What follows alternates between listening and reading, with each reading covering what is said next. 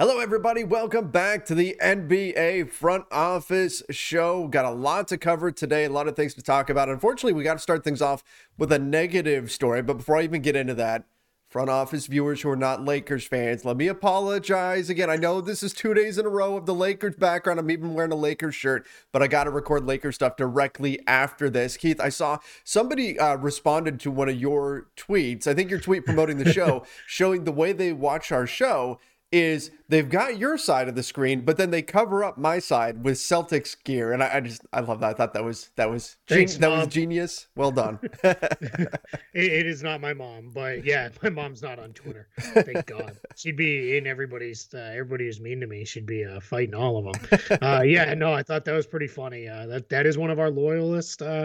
Loyalist, most Loyalist? loyal, uh, I don't know.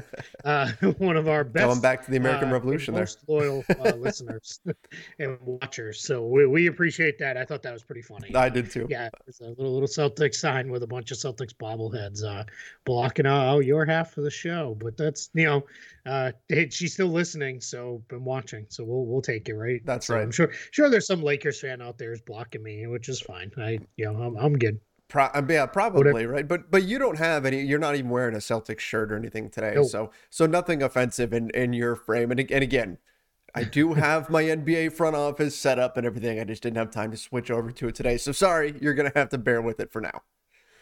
Yeah, I am uh, bundled up today because it has dipped all the way into the uh, 60s here in Florida as a high, and that is uh that that's that's cold now. I I, I it, someone asked me today about like you know do do I miss home at all in New England, and I do all of the time.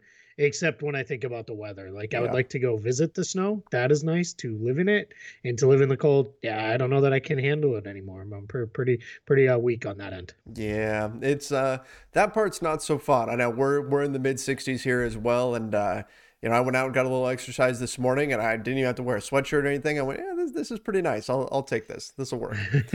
Um, Yeah. We do need to. Speaking of where you're located, Keith, some some bad news. brutal. Bad news regarding Jalen Suggs, broken thumb. Keith, it felt like he was just starting to really kind of get it right, right. Start to get his Yep. legs under him, start to to make the right reads and things like that. And now he's out with a broken thumb. Um, this is going to be. I mean, not. It's not like a season-ending injury, but this is not going to be like he's back next week or anything like that. Uh, Yeah. Rough blow, rough timing, of course, for Jalen Suggs. No, for sure. And the the thing is, when you're a team like the Magic, this isn't going to change anything wins and losses wise, and that's that's Sure. not what it's about though. This is about Jalen Suggs is probably going to miss. They, they haven't issued a timeline yet, but but my guess is in looking at some of the things online because it is his right thumb on his shooting Mhm. hand, it's probably going to be four to six weeks, maybe as many as eight weeks. Um, that's just development minutes that are missed now for Suggs. Uh, the team is also without Cole Anthony right now. Yeah. Uh, so that's their two primary ball handlers that they're down. They're also down Michael Carter Williams hasn't played yet this year, nor has Jonathan Isaac or Markelle Fultz. Uh, Fultz is starting to play, um, uh, play competitive uh, again uh, in in uh, competitive settings with other players and things like that. So looks like he's maybe getting closer, but we don't have any timeline for him or Isaac. Uh, even E'Twaun Moore, who is signed as just kind of a veteran stabilizer type to give the roster a little bit more shooting. He's also out, so their guard depth is going to be severely tested uh, in, in Orlando, and it's it's interesting because one of the things that we talked about earlier uh, in the offseason after the rosters came together was how are the Magic going to make this work when they are all healthy? Because you have Fultz, Mhm. Anthony, and Suggs who are all on ball guys, and looks like maybe that's just going to be something that takes care of itself uh, with injuries. So yeah, re- really rough. Um, you know, and for Suggs, I'm glad you you said you know just starting to figure it out. He Yeah. the game was starting to slow down for him. Uh, he was starting to really make some plays on both ends of the floor. His athleticism was starting to show up quite a bit. You you could see the the scoring was starting to come around for him. So just yeah, absolutely brutal uh, loss for for the Magic, and it's just you know here here we kind of go uh, with a bad team. They're just you know it's it's not going to get any better. Uh, let, let me just one last thing too. Um, Mhm. Uh, on this, he they have missed the most games in the league due to injuries. and part of that's because Isaac and Carter Williams sure. and Fultz haven't played at all, but they've also played the second hardest schedule uh, in, the league, which is, I mean, that's you know, insult, insult together, injury. I mean, that's yeah, yeah, and, and, they're already not good. so you know, you you you had not good, injured, and uh second hardest schedule. Yeah, they're four and eighteen. That they maybe you should feel good that they're even have that decent of a record. Yeah, so yeah, that's um that's certainly a, a, tough situation. That's that's not only are they uh, uh, undersized or, or you know if they're if they're compared to the rest of the NBA, they're going into a fight undersized. Uh, lack of experience is there too, and now you're making them fight with an arm behind their back by giving them that schedule in the early going and the injuries. So this is not an easy situation for them. Cole Anthony again does sound more to be like game to game kind of thing. Maybe he'll come back from that sprained ankle soon, hopefully, because he's been a bright spot for them. But but yeah, tough going early on for the Orlando Magic. Now losing Jalen Suggs to the broken thumb. Uh, speaking of thumbs, we just got word that Avery Bradley will be missing in action tonight for the Los Angeles Lakers due to a thumb sprain. We don't know the severity of it or how long he will be out. Possible it's just a one game thing. The Lakers don't play again until Friday against the Clippers, so maybe he's back for that one. We'll have to wait and see what we hear there. But that means there will be a new starting lineup for the Lakers tonight. We'll see a again again another new starting lineup for the Lakers. Avery Bradley out, but you know yesterday Frank Vogel actually during a media availability, which we're going to talk about this. in a minute, he actually had to defend Avery Bradley. The question was brought up by uh, Brian Kamenetzky. Uh, the question was brought up uh, of the advanced stats and what that meant for Avery Bradley, what what Frank Vogel was seeing in him that had him continue to be in the starting lineup. And Vogel, you know, admitted that hey, the advanced stats they don't look great, but we're taking all of that with a grain of salt. We believe his energy is infectious. We believe um, that he that he brings more life on the defensive end of the floor to the team, despite what the advanced stats say, which the advanced stats say they are much better with him off the floor than on. So interesting. And now they get a chance to see what the other side looks like with Avery Bradley rolled out due to injury. It's really funny because that goes all the way back to his Boston days. Yeah. Excuse me. They there was always this sense you would ask players, and when they do those polls of players, who's the toughest on ball defender, who's this, who's that, Avery Bradley would consistently rank high, where it was, you know, he's a guy you don't want to go against. He's going to make your life tough. There, there was a period of time where he was the guy that they, they played him and Isaiah Thomas together uh, under Brad Stevens as a starting backcourt, which is a super small backcourt. Yeah. Like that's they easily were the smallest backcourt in the league. But there was times when they basically said, "All right, baby, you got Steph, lock him down," and they that was they won those games in Golden State when the Warriors were kind of at the peak of their powers, and Avery Bradley was a huge part of that. And this is now, now we're seeing this come back up again of like, geez, you know, all the numbers show, you know, maybe you're better off not playing him, but yet you know, Brad Stevens trusted him, Stan Van Gundy trusted him, Doc Rivers, you know, on and on and mm-hmm. on you know these these coaches were content to to play AB and put him in the lineup and give him a good amount of minutes. I mean, now he's down to what a 20 minute a night guy or mm, so yes, yeah. in that range. But it's it, it is very very interesting to see that you know here we are. Gosh, this is probably six, seven years after that initial uh, kind of conversation, we're back having the same conversation again yeah. of is a team better without Avery Bradley? Yeah. Yeah. And the Lakers will get a look at that tonight. We'll see who they put in. Maybe my guess, and this is just that, it would be maybe Wayne Ellington jumps into the starting five, something like that. Uh, I guess they could go back to Kent Bazemore, who's been out of the rotation if they want to keep their, their bench rotation the same. But we'll see wh- where they go here. Who knows? Maybe even HBK, Austin Reaves gets a gets a look there. It, remember too at the beginning of the year when we talked about the Lakers as the roster came together, yeah. we both I think thought Wayne Ellington yeah. would be the guy who would start because you needed someone who didn't need the ball, someone who was going to be kind of your designated shooter type in right. that grouping. So yeah, I'm curious to see where that goes goes as well. And it's a, uh, it, I, I mean, I, again, I get it. I know what the numbers say, so I, I fully understand that.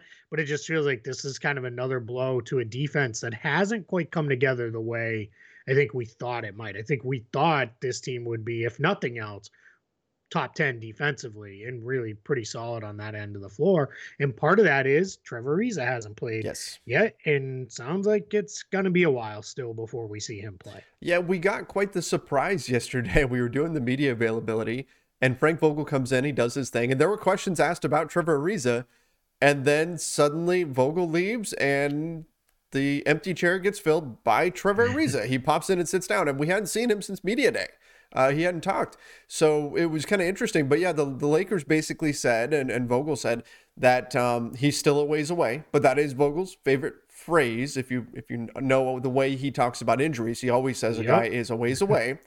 Um, but and sometimes they play like two days yes. later. That that was the case here in Orlando, at least. Yeah. He he yeah. finally somebody brought up, and I don't know who it was, but somebody brought up, uh, hey, Ariza's original injury designation had him getting reevaluated in about a week from now.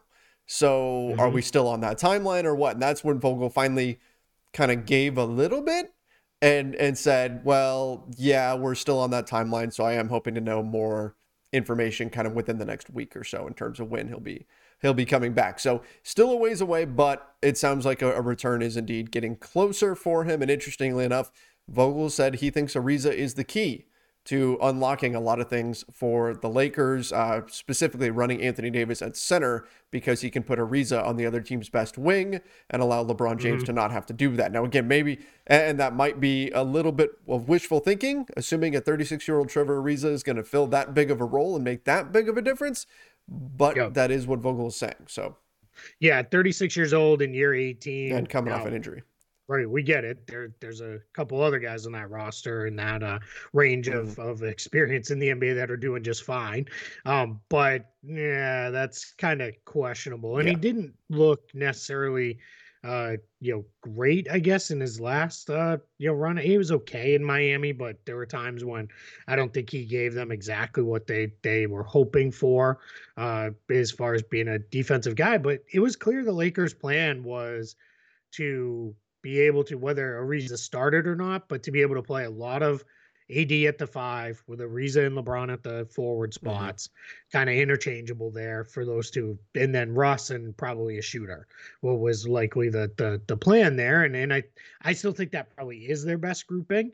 Uh, when when you get there, whether that be Wayne Ellington or Malik Monk or you know, eh, maybe it is Avery Bradley. I don't know, but but I do I do think that's probably the best lineups they can go to. So we'll see because they're they're back to playing two bigs together a yeah. lot, starting AD at the four, and you know, and I, I don't even hate the idea of just AD starting games at the four, right? Because I, I just I think playing him at the five too many minutes, you're you're just you're asking him to be worn down. It's just not not good. We already know. I mean, he's not. I mean, there what was the stat the other day? Kirk Goldsberry had he's the worst, basically the worst shooter in the yeah, league. I saw that. Like it's you know, and and it's watching the games. It kind of makes sense, right? Like, mm-hmm. I think mm-hmm. I tweeted something like, "This is one of those stats. You're like, this can't be accurate."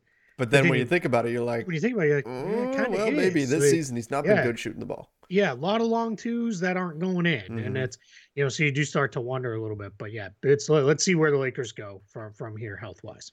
Uh, moving over from the the Lakers to the Nets, Blake Griffin, understanding that his role has been reduced and Lamarcus Aldridge has moved into the starting five.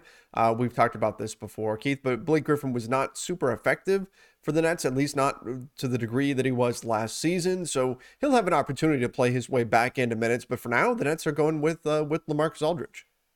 Yeah, and I think just like Lamarcus Aldridge wasn't complaining about coming off the mm-hmm. bench, he was just talking about it was hard. Uh, Blake kind of basically said like, "I get it." Um, now he did say being completely out of the rotation. He didn't expect that. He, I think, gets the reason to start Aldridge, especially with Joe Harris out. I think he even referenced that. But him then saying like, I didn't expect to be completely out of the rotation. But yeah, I mean, he's just he's there's just no other way to put it. He's been bad this year. As good as he was for the Nets last year, he now looks like a worse version of Pistons Blake Griffin at the end. So you know, it's it's my guess is that you know we're as I was trying to explain to someone the other day, we're at the quarter pole of the season. There's still three quarters left of this year. It's only it's it's still November as we're recording this. Uh, last day in November. It's not like nothing is set in stone. Like he'll come back, he'll come back around and be in the rotation again at some point. If for no other reason than one of these older front court players for the Nets will go down with an injury or something like that. But yeah, as of right now, yeah, out of the rotation. All right. So with Griffin out of the rotation, uh, Lamarcus Aldridge gets his opportunity there. But speaking of former star big men, Demarcus Cousins officially Yeah. a Milwaukee Buck. I saw he is questionable to play for the Bucks. I believe it's tonight. Uh, but uh, Yep. but sounds like he's going to be up and running pretty soon here for Milwaukee.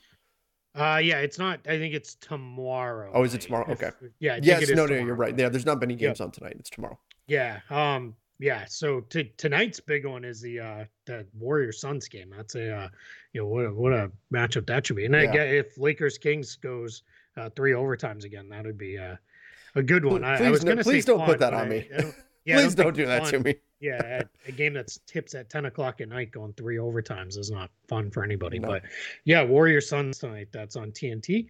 Uh, there and then you got Knicks Nets. That should be kind of a, uh fun one as the uh, well undercard, right? Um, with this. So um, so yeah, I I we talked about it already. Good flyer for the Bucks. Doesn't really cost them anything. If Cousins doesn't work out, they'll just waive him and move on. This is kind of almost like a pseudo 10 day contract is the way to think of this. Um, it- it's too early. You can't sign 10 day contracts till January, uh, but that's kind of what this is. It's bringing him in on a non guarantee. Let's see what he looks like. Uh, you know, kind of playing somewhat of the Brook Lopez role for that team. Um, you know, we didn't put this in our show notes, but last thing, did you see there's video going around of Nikola Jokic partying in Miami? I did. Yeah. I saw that on Twitter today. Yeah, Maybe things will be okay there and- after all. yeah. yeah, I, I did see that. Um, yeah, with that, we didn't put this on the show. Let's do a positive injury update to end this segment Oh, of the show. Yes, please. Uh, on, on, Onyeka Okongwu all is right. working his way back for the Hawks. Uh, uh, Nate McMillan says he's going to go down to the College Park Skyhawks, their G League Mhm. affiliate, uh, play in some five on five practices, and then they're going to try to get him into some G League games to really try to get him up to, to speed on that. And then other positive, um, we talked Lakers earlier, so we'll get into Celtics topic. Sounds like they're going to have the full roster available for just Nice. I think the second time uh, the, this season um, uh, tomorrow night and they've got a big stretch here. They play Philly at home, and then they're going out on the West Coast uh, for a West Coast swing. But I believe their next, it's like ten or thirteen games, are against teams that are are considered to be possible playoff teams. Uh, so possible top six playoff teams, Right. not just teams getting into the play in. So uh, it's gonna gonna be gonna be we're gonna find out a lot about the Celtics here over the next uh, couple weeks. That they won't be home back in Boston after tomorrow's game until the middle of December. Well, and if you're going to use that stretch as an opportunity to truly evaluate where the team is at, you want them to be fully healthy. So then you can get a, a real Absolutely, yep. sense of where they Yep. of where they are. Because otherwise, if you've got a few players out, you can go through that stretch. If they struggle a little bit, you could say, well, but injuries. This at least will give you more of a, a true sense of what they have. Yep, and and now Celtics fans are like, yeah, right, and someone's gonna get hurt against Philly, and just you know, Yeah. it is what it is. Absolutely. Absolutely. Injuries, unfortunately, a way of life, as my fantasy football team knows all too well. RIP Christian McCaffrey. All right, everybody. Appreciate you coming Christian in. and- McCaffrey did not die. No, but out. yes, it's just in fantasy terms, he is dead for the Yes. fantasy season, but There you go. he'll be back next Let's just season. be clear. I don't. I don't want anybody putting that back on Uh, us. No, no, of course not. Of course not. It was Trevor It, said it. A it was a sprained ankle. I, I was thinking in fantasy football terms, this is what my friends and I all do. It's it's RIP whoever whenever an injury happens, and so Oh, I don't I don't even stop to think like, oh, that actually means a, per- a person died. No, it just means they're out for the fantasy season. Well, I do the same thing when there's like a big dunk. Like, Oh, yes. Yeah, yeah, that- that too. Yeah, like like uh, Grant Williams got one thrown down on him uh, by Keldon Johnson, and I was like, "R.I.P. Grant Williams." It was a good run for you because Keldon Johnson absolutely, you know, put him uh, as my as uh, Mike Tyson would say, back to Bolivian. I'm sure his uh his uh Wikipedia page has probably already been changed to reflect that. Welcome back, everybody. Trevor Lane. You can follow me on Twitter at Trevor underscore Lane, joined by Keith Smith. You can find him at Keith Smith NBA. We're going to do a Twitter mailbags of sorts here. Keith threw the question out there on Twitter asking if anybody had any questions they want us to discuss on the show, and we got a lot. So we're going to break down some of your questions, touch upon a lot of topics here. Uh, Keith, I'm glad that there's already so many questions about the NBA, the salary cap, trade possibilities, all that kind of stuff, even though we are here only, what, about 25% of the way into the season. Yeah, no, this is great. And I mean, love you know our Twitter followers out there who jump in and start asking a bunch of questions. And the nice thing was they're not all Celtics and Lakers related. Right. They're there are Celtics and Lakers related questions, of course, uh, but they're not all of them. So, so I, I, think we got some fun ones. So go ahead, pick, pick one. You you pick first, and then we'll we'll, just, we'll just kind of go, guys. We were doing this completely off the cuff. This yep. was not prepared or anything. So we you know we, we don't have stats and all this other stuff prepared to back it up. But yeah, we'll we'll do our best. All right, let's go with this. Let, let's throw something in here for a. Uh, let's throw you a Celtics question to start. Uh, we've got a question here from uh, from Smiley Jogger Rita, uh, who said. Hi guys, what if any are realistic paths that the Celtics could keep Dennis Schroeder for the entire season and re-sign him next year? Again, the, the Celtics got Schroeder on a pretty nice contract uh, yep. when he couldn't find any other options out there. The big money wasn't there. Turned down that four years, eighty-four million from the Lakers, and uh, and now he found himself in a tough spot in free agency where the, the money just kind of dried up. So the Celtics got him on, I believe it was the mini mid level. Uh, so what do what do you think? Does he stay a Celtic throughout the entire year, meaning they don't use him in a trade? And then what are their options to bring him back? Should they decide that he's a long term piece for them? Yeah, so let me start by saying uh, Rita was the one, if you listened to who was covering uh, me up earlier. yeah, she was the one who blocks Trevor's half of the show and only only looks at me. So uh, Rita is apparently a long lost relation of mine, uh, which which I appreciate. But no, great great uh, fan of ours. So yeah, the Schroeder question is is really one that a ton of people are asking uh, because there are it's funny because some are, you know, what could we trade them for? Mm-hmm. Because I think they understand it's going to be hard to re-sign him. Uh, there's some who are, what can we trade him for? Because they don't like the way he plays, which I know you are uh, quite familiar with. Um, and then there are some who think he's great and want to re-sign him at all costs. So 5.89 million this year. You are absolutely correct. He got the taxpayer uh, mid-level exception, or as it's commonly called, the mini mid-level. Uh, but the challenge is it was a one-year deal. So the Celtics have him with no form of bird rights next year. So the max Boston can offer him without going into any other kind of exception is about 7.1 million. Mm-hmm. So here becomes your challenge with, with, with Dennis Schroeder is this year, there are some who are going to look at and say, well, he only got 5.5.9 5.9 this year should be happy to get 7 million right. next year eh, that's not exactly how it works uh, by the time everything kind of had fallen out for Schroeder. The Lakers had traded for Russell Westbrook. Uh, it had all like his market had just completely dried up. There were no point guard spots left. Uh, Boston had the only path to minutes and playing time, and more than eh, you know, uh, slightly above minimum contract. So the chances of re-signing him probably fairly slim unless it goes the same way again next uh-huh. off season where for some reason he gets squeezed.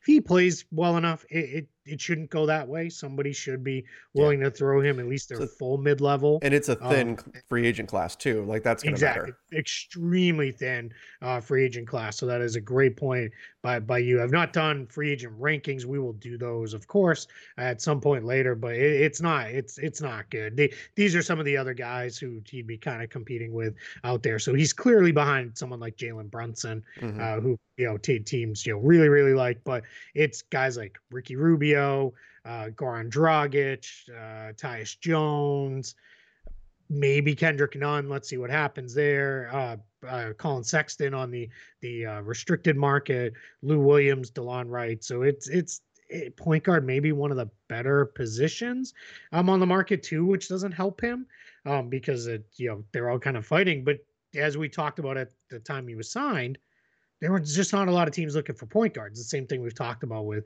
you know, like player getting traded, X, Y, and Z, and all those kind of things. So um, difficult for the Celtics to keep him.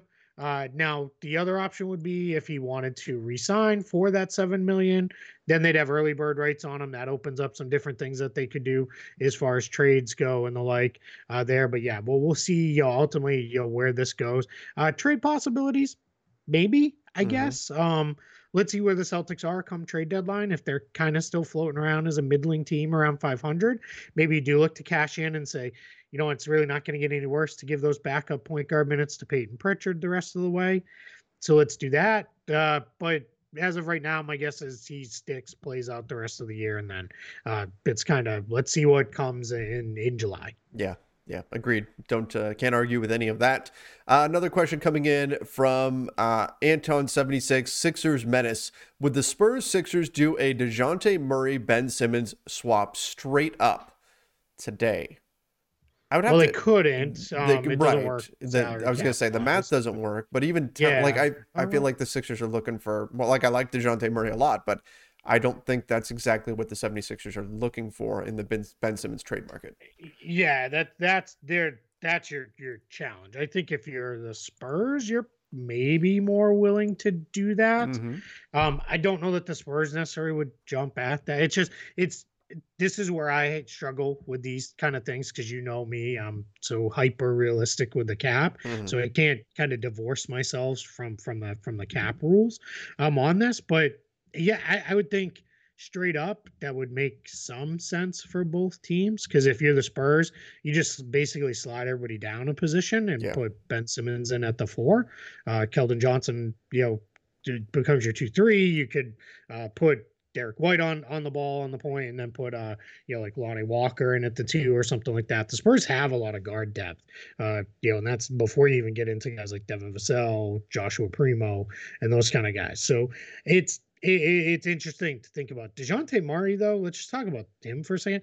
Having a really, really good year. Yeah. Uh, for, for San Antonio. Um, you know, he's now kind of, I think, fully figured out like I just got to get to that floater in the paint, and that thing is money. I mean, he basically beat the, I think it was the Wizards uh, last night just by getting into the paint over and over and over again. And he's awesome defensively which is probably why we're getting this question today about yeah. about potentially uh, trading for him. But speaking yeah. of the Wizards, here we've got another question coming in from uh, at J Green sixty two ninety three. Uh, said, "What are the chances the Wizards still tweak and add an off the bench shooting guard?" Yeah, I like questions like this because this is kind of you know open ended. Mm-hmm. Um, it gives you a chance to look at some things. So here's the cool thing: if you're the Wizards, they've got a whole bunch of salaries that they could put together to get really kind of interesting. Let's say the Kings fall out of it and they were like, all right, we're gonna we're, we're gonna move Buddy Hield. Yep. They can get there pretty easily um, without sending just a bunch of bad money back to to the uh, to the Kings. And, and I promise I'm not doing this to kind of you know twist the knife on you or needle you, but it does kind of it would be kind of funny if the Wizards ended up with the Lakers package of guys they traded for Russ and Buddy and, and Buddy Hield, right? Just, that just occurred to me, but it's I I go to Buddy Hield for shooter who could be available almost instantaneously, right? Right, because of the situation there.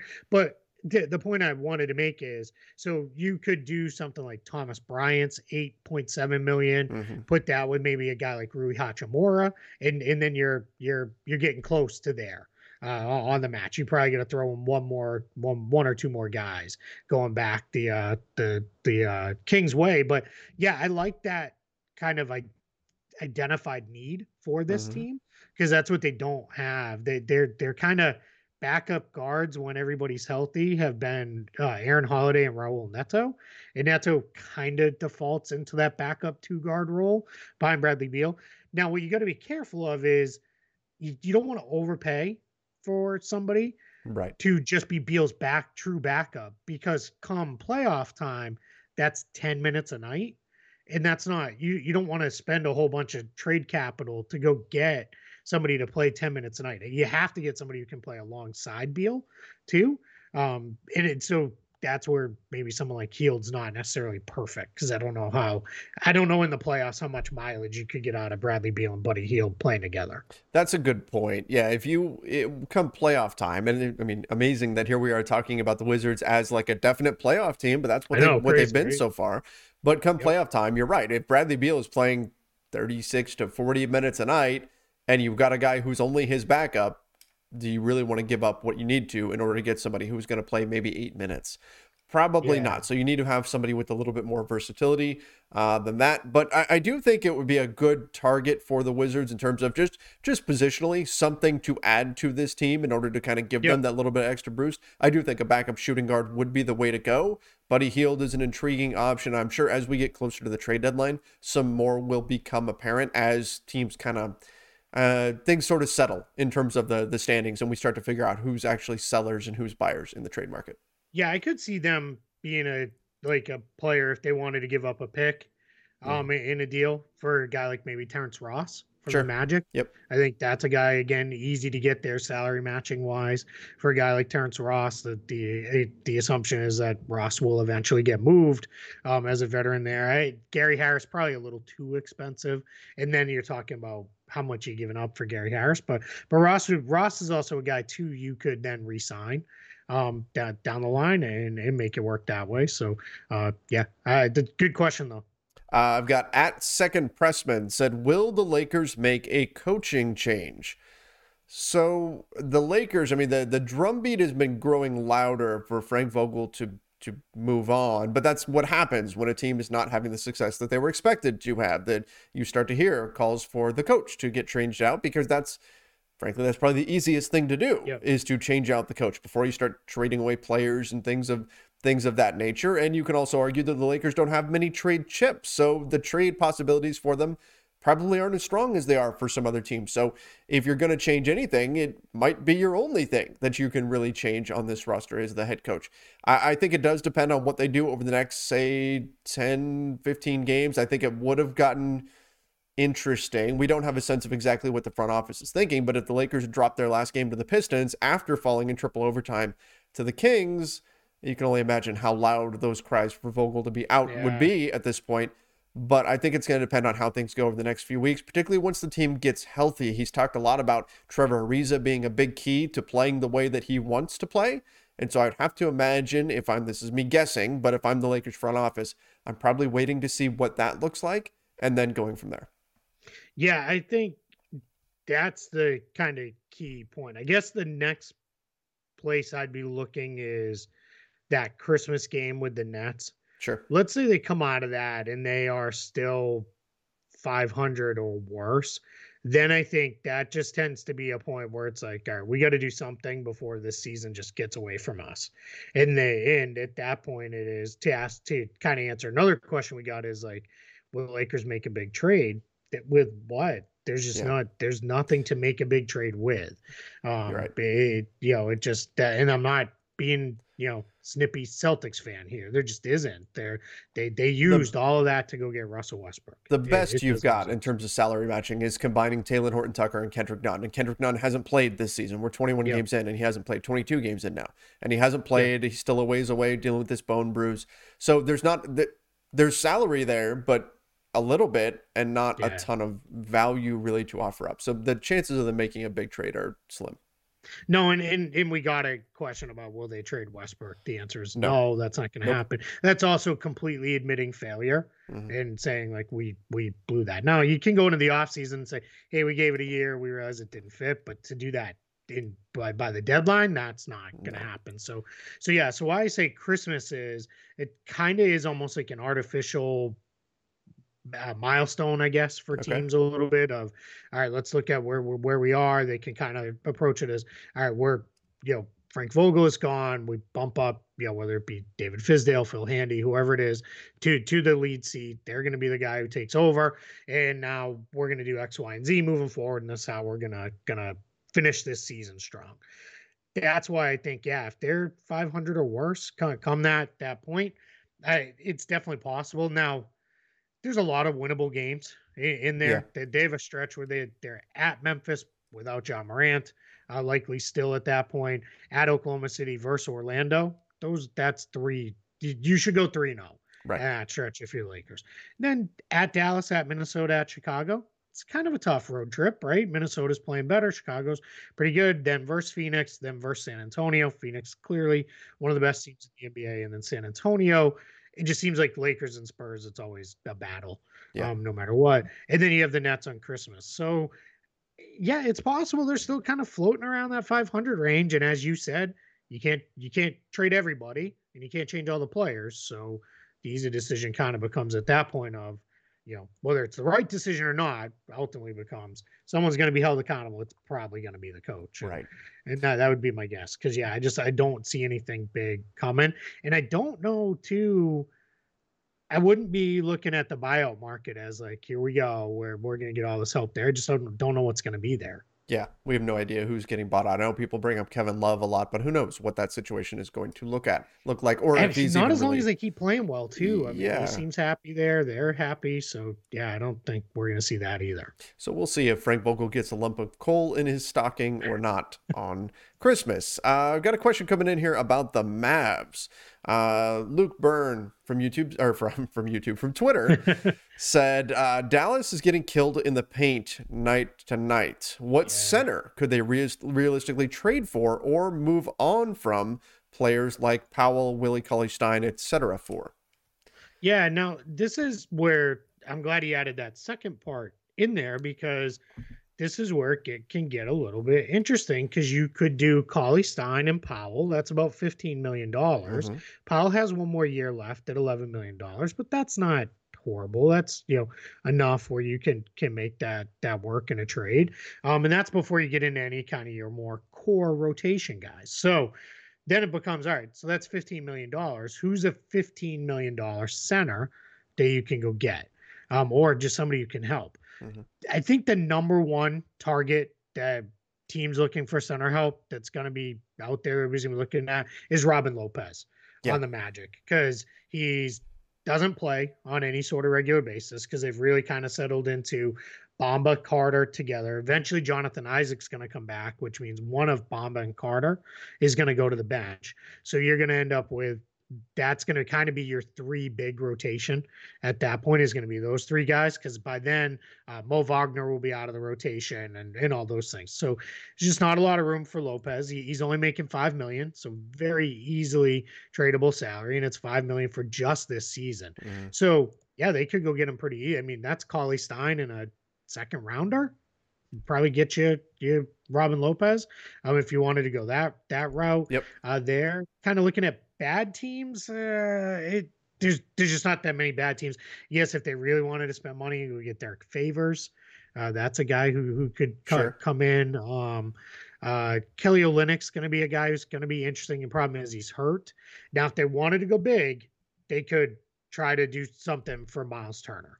If you wanted to go go that direction, go a little bit heavier, go uh, you know, there there's your your salary matches Powell and uh and Cauley Stein, and, then you're gonna you're probably in- having to give up a pick. Yeah, at You know, to least. go get them, but yeah, and then you know maybe, maybe that's the way you go is you go that direction. the the length of a of a Turner Porzingis front line is is a little bit ridiculous, but uh, the sad part is they're they're tall and long, but Yeah. that'd be one of the worst rebounding yes, big man pairs in the league because neither one of them can rebound for crap considering how big they are. Well, and that's what kind of the question was. They're getting killed uh, in the well, they're getting killed in the paint. I'm assuming he's talking about on the boards as well. But just in terms of rim protection, though, I mean, Miles Turner's leading the NBA in shot blocking, which I mean, shot blocks is not always a direct translation to Yeah. rim protection, um, but it, it obviously it does matter. So maybe that's It- a target there, but I and I'm know. not the biggest Miles Turner fan in the Yeah. world. I just I never really have been because I think in I think he's better in theory than what he's been in actuality. There's a sense of this rim protecting shooting Mhm. uh, five, and his shooting's always just kind of been okay. It's never really been all that good. Um, but Miles Turner is a good shot blocker, and he's not somebody. Remember a few years back when it was like Hassan Whiteside's averaging, you know, three something blocks per game, but it was like, yeah, because he's chasing blocks. He's he's trying to get block every shot, and he's leaving the backside wide open, and teams were just burning him repeatedly. Um, once they realized, like, oh, he's going to bite on everything because he just wants to block shots. Here's another name I'll throw out there because Kevin O'Connor, the ringer, had this today, um, and it's something I've heard. this, this is where I was Wood. going next. Yep. Yeah. Yeah, it's. I mean, Christian Wood's going to be probably Lopez is your bargain basement big man that Yeah. everybody can acquire because he only makes five million. Wood only makes thirteen point six million. He's really good. at me. he's He'd playing out of his mind right now. Um, so he's going to be somebody that every team, if the Rockets do decide to trade him, it's a weird spot though for the Rockets because he's still young enough to be a part of like whatever's next, to be a Right. big part of whatever next good team they have is. But as a couple people pointed out to me on Twitter today, is do you really want to be the team that's going to give him 20 million in a couple seasons when he's you know now in his late 20s and moving on like and all that stuff i don't have a problem with that because you know good bigs still get paid in the league it's just you know kind of how it works um and sometimes it I'll even say more often than not, I do think it ends up kind of okay.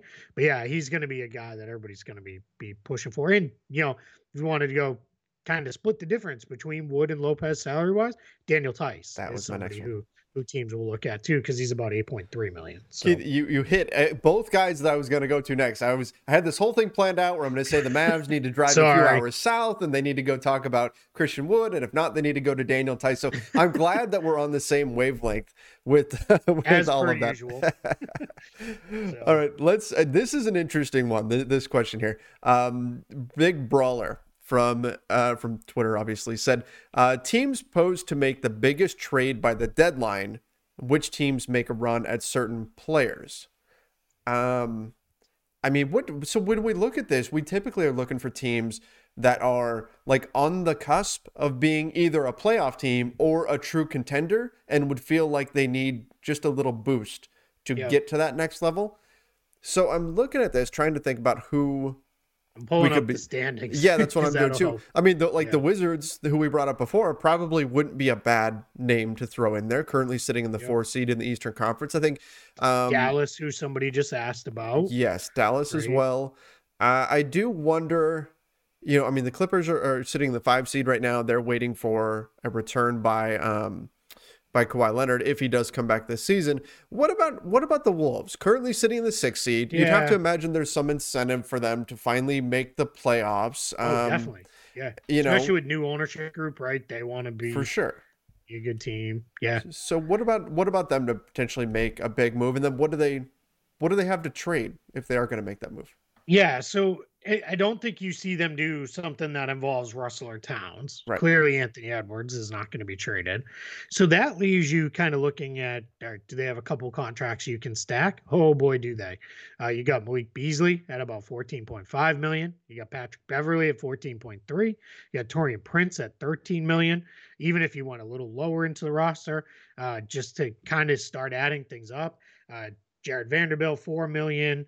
Jake Layman, 3.9 million. So they can get there. They can put themselves in the conversation for anybody as far as matching salary because you don't have to touch Russell or Towns in their $30 million contracts.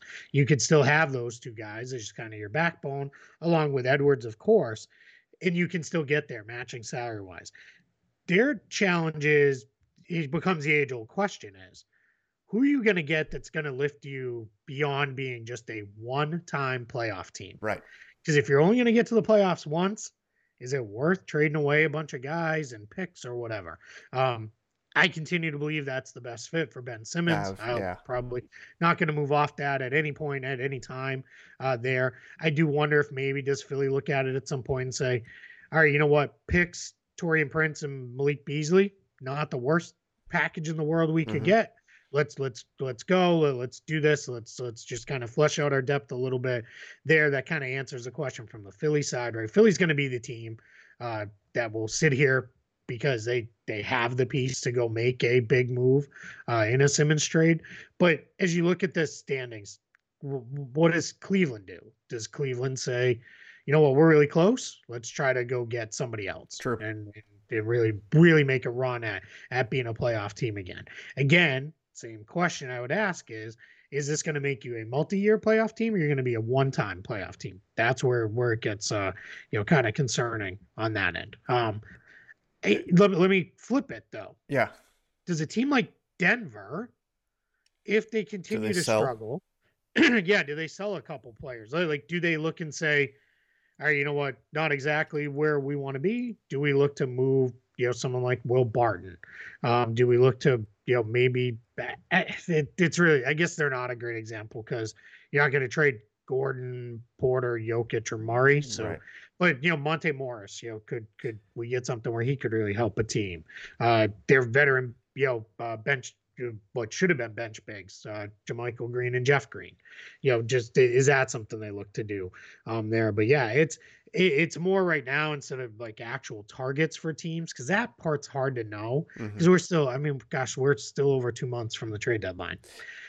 it's more what teams could you see? our suggestion or our topic from yesterday, where we talked a little bit about the Nuggets and whether or not they would tank, was not well received by No. by Nuggets fans uh, Yeah. at all. Which again, no no surprise or anything. But the argument, the flip side to well, okay, everybody's hurt. You know, Michael Porter Jr., Jamal Murray, right? They've got all these injuries that they've been dealing with. Maybe this becomes their San Antonio Spurs year that they got Golden Tim State Tim. Warriors. right? Yeah. Yeah. Um, Yep. But uh, the flip side is, of course, they have Nikola Jokic, and so that's the the Yeah. challenge. Like, do you sell pieces when you've got the reigning MVP on your team? And I know he's been dealing with injuries as well. Yep. So it would it will they're not going to do that right now. It's, it depends on what happens over the next month, probably. We'll see what happens with them injury wise. But then you know, if you look at some other teams, there are some sellers out there, like New Orleans is probably going to have to be a seller unless unless Zion really sparks them. Uh, Houston Yeah. will be That's it. And that's you know you've got some teams out there that'll be willing to to sell guys. The question is, what's the price? You, you mentioned Terrence Ross earlier for the Orlando Magic. Yep. he could easily get moved. There'll be guys out there, but the oh, question for sure. is, which teams are going to be convinced that hey, this is the guy that's going to really put us over the top, and maybe not even this season, but for the future. Yeah, because that's that. The not to beat this dead horse anymore, but unless you're really saying this is a guy puts us over the top to try and win a title, that's that. Those are questions. Golden State, Phoenix, Utah, Brooklyn need to be asking themselves. Mhm. Miami, um, the rest of the teams are. Is this really going to help us get to to the playoffs for sure? Um, the plan changes this so much too because if you're Sacramento, is just getting into the play-in enough for this year. You know, do, do is that is that okay? If you're if you're Denver to kind of go back to that, or you're Portland, is it time to say being in the play-in, that's nothing for us. So Right. let's move on from stuff. Denver's not going to do a full-scale sell-off. That we just went No. through it. There just isn't the guys. Portland could though. Um, you know, if Neil Olshey got fired, maybe Portland comes back and says, uh, new GM says, all right, Trade hey, Lillard? man, yeah, I've been sitting here playing with the trade machine, brother. I'm ready to go. You know, off we go nuts with, you know, uh, breaking up this team that everybody has, you know, fake broken up 4,000 times Right. on every corner of the internet. Um, you know, so yeah, maybe, maybe that's the dir- direction there. If you're the Clippers and let's say you're the Clippers and you kind of internally know hey, we're going to get Kawhi back, he's going to play. Do you try and go get somebody and add a piece, um, you know, in, in the year? So yeah, that's now again, all that stuff's it- it's a little early for those conversations uh, here. Trade market kind of unofficially will open in about two weeks, Right. uh, December 15th, when players who were signed over the, the summer can be traded. But yeah, uh, one other team I'm going to throw out just because we know they want to get into the playoffs yeah. um, and they need to add uh, the Charlotte Hornets. They need to add Yes. big man help, and they need to add any form of interior defense because their their defense overall stinks, but their interior defense is absolutely awful.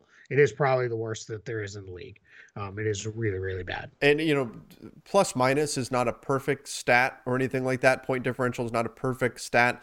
But the Charlotte Hornets right now sitting in the sixth seed, but it is Yeah. pretty noticeable that they are a minus 0.5, which is not terrible, but a minus 0.5. And the five teams below them are all in the positive right now in terms of point differential. So Yep. that that would suggest that maybe they're playing a little bit above their head, or they're at least they're slotted a little bit above their head in terms of the table right now. So it's something where you could see them drop, and that might give them a little out of out of incentive to go ahead and make a move. And start to look at it too, as far as that starts to speak a little bit to luck. Yes. Um, you know, you've definitely had some like, and then look at the Indiana Pacers. They're nine and fourteen, but are plus one point three in point differential, and they're you know sitting in what is that, uh, thirteenth Right. in the East. You know, they're they're three full games out of just making it to the play-in. Um, so yeah, so that's that that's where it does kind of start to sit and look at and say, all right, you know, where where are we really at as we start to to evaluate our teams here. But yeah, it's um little little early. Well, one thing, I, just because I know we're both looking at the standings page.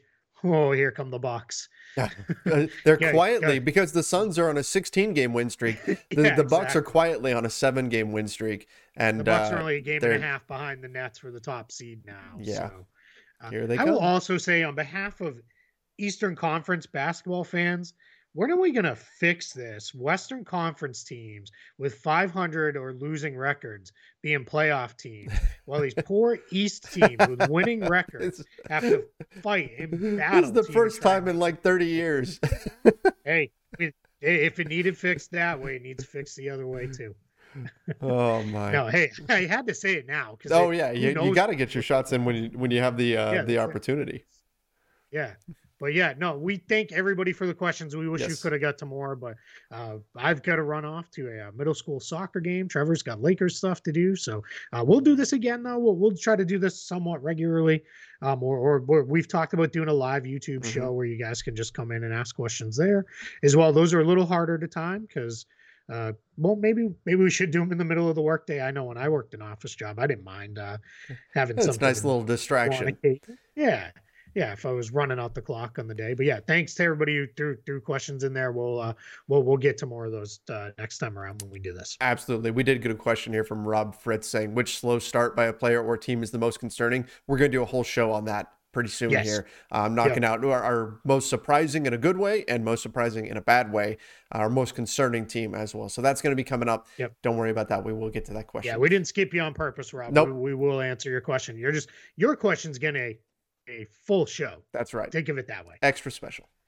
All right, everybody. Thank you so much. Make sure you do subscribe to the NBA Front Office YouTube channel. Turn on those notifications as well. Till next time. See ya and stay.